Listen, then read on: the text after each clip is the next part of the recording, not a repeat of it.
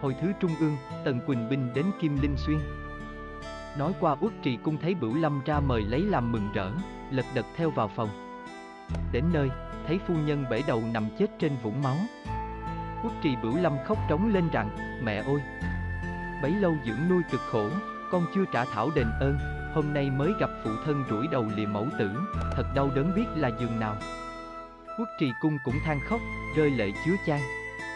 Bao nhiêu tướng sĩ thấy tình cảnh như vậy thảy đều xa nước mắt. Sau đó cha con quốc trì cung truyền quan tẩm liệm chôn cất xong xuôi, đoạn chọn tướng trấn ải.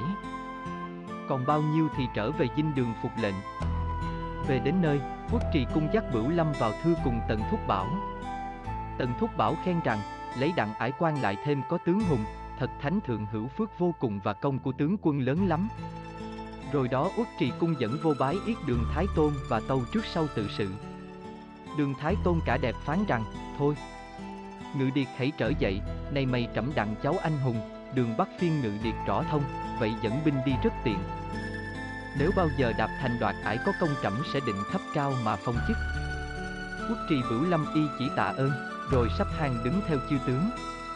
Kế đó Tần Thúc Bảo truyền lệnh nhổ trại kéo vào Bạch Lan Quan, coi xét lương hướng, đoạn dạy quân thiết yến ăn mừng, định ở đó dưỡng sức ba ngày, sẽ thẳng đến ải thứ nhì là Kim Linh Xuyên thâu đoạt. Nói về tướng trấn ải Kim Linh Xuyên là ngũ quốc long, mình cao vóc lớn, mặt xám râu hoe, cặp mắt thòi lòi, đầu to miệng rộng.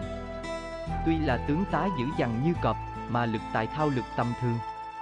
Ngày kia, ngũ quốc long đang ở trong dinh, bỗng thấy quân sĩ báo rằng, bẩm lão gia, hiện nay đường chúa đem binh đánh bắt, đã giết lưu quốc trinh thâu đặng bạch lan quan, có tàn binh thua chạy về đây, đang đứng chờ lệnh lão gia trước ải. Ngũ quốc long nghe qua kinh hoảng nói, vậy hãy mau truyền chúng nó vào đây cho ta hỏi chuyện. Quân sĩ vân lệnh lui ra, dây lát tàn binh ải bạch lan vào quỳ lạy thưa rằng. Bẩm lão gia. Tướng đường mạnh hăng như cọp, nội trong nửa ngày đoạt phước bạch lan quan, chúng nó sát hại binh ta hằng hà sa số, có lẽ chẳng bao lâu sẽ đến ải này.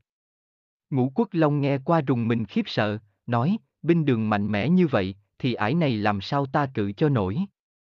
Nói rồi liền sai quân đem rất nhiều gỗ đá lo kiên thủ thành trì, rồi phái người về Mộc Dương phi báo cho Bửu Khương Vương biết. Nói qua tận thúc bảo dưỡng quân đã đủ ba ngày, bèn truyền kéo quân qua Kim Linh Xuyên, tiên phun trịnh đắc lệnh, nổ ba tiếng súng, dắt đạo tiền bộ rầm rộ ra đi. Chẳng mấy ngày đã đến gần nơi, bèn dạy quân đóng trại chờ mấy đạo hậu binh đến. Khi hội đủ chư dinh rồi, Tần Nguyên soái thăng trướng nhóm chư tướng lại hỏi, bây giờ có tướng nào dám đi lấy ải chăng?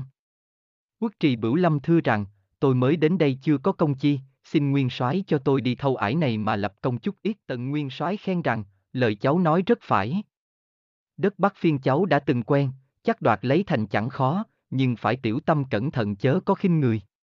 Quốc trì Bửu Lâm lãnh lệnh đề thương lên ngựa dẫn binh xông ra, đến trước cửa ải kêu quân sĩ nói rằng, bớ quân giữ cửa, hãy mau vào nói cho ngũ quốc long hay, bảo nó dân ải đầu hàng, không thôi ta đạp thành thâu đoạt cũng như bạch lan quan vậy. Quân sĩ lật đật chạy vào phi báo. Ngũ quốc long liền đội khôi mặt giáp, đề đao lên ngựa, phát pháo dẫn binh ra thành. Ngũ quốc long xem thấy bửu lâm không thèm hỏi chi hết. Cứ việc hư siêu đao sốc tới chém bừa. Quốc trì bửu lâm cử thương đón đỡ hất ra quá mạnh, làm cho cây siêu đao của quốc long dội ngược, thiếu một chút nữa sáng nhằm đầu.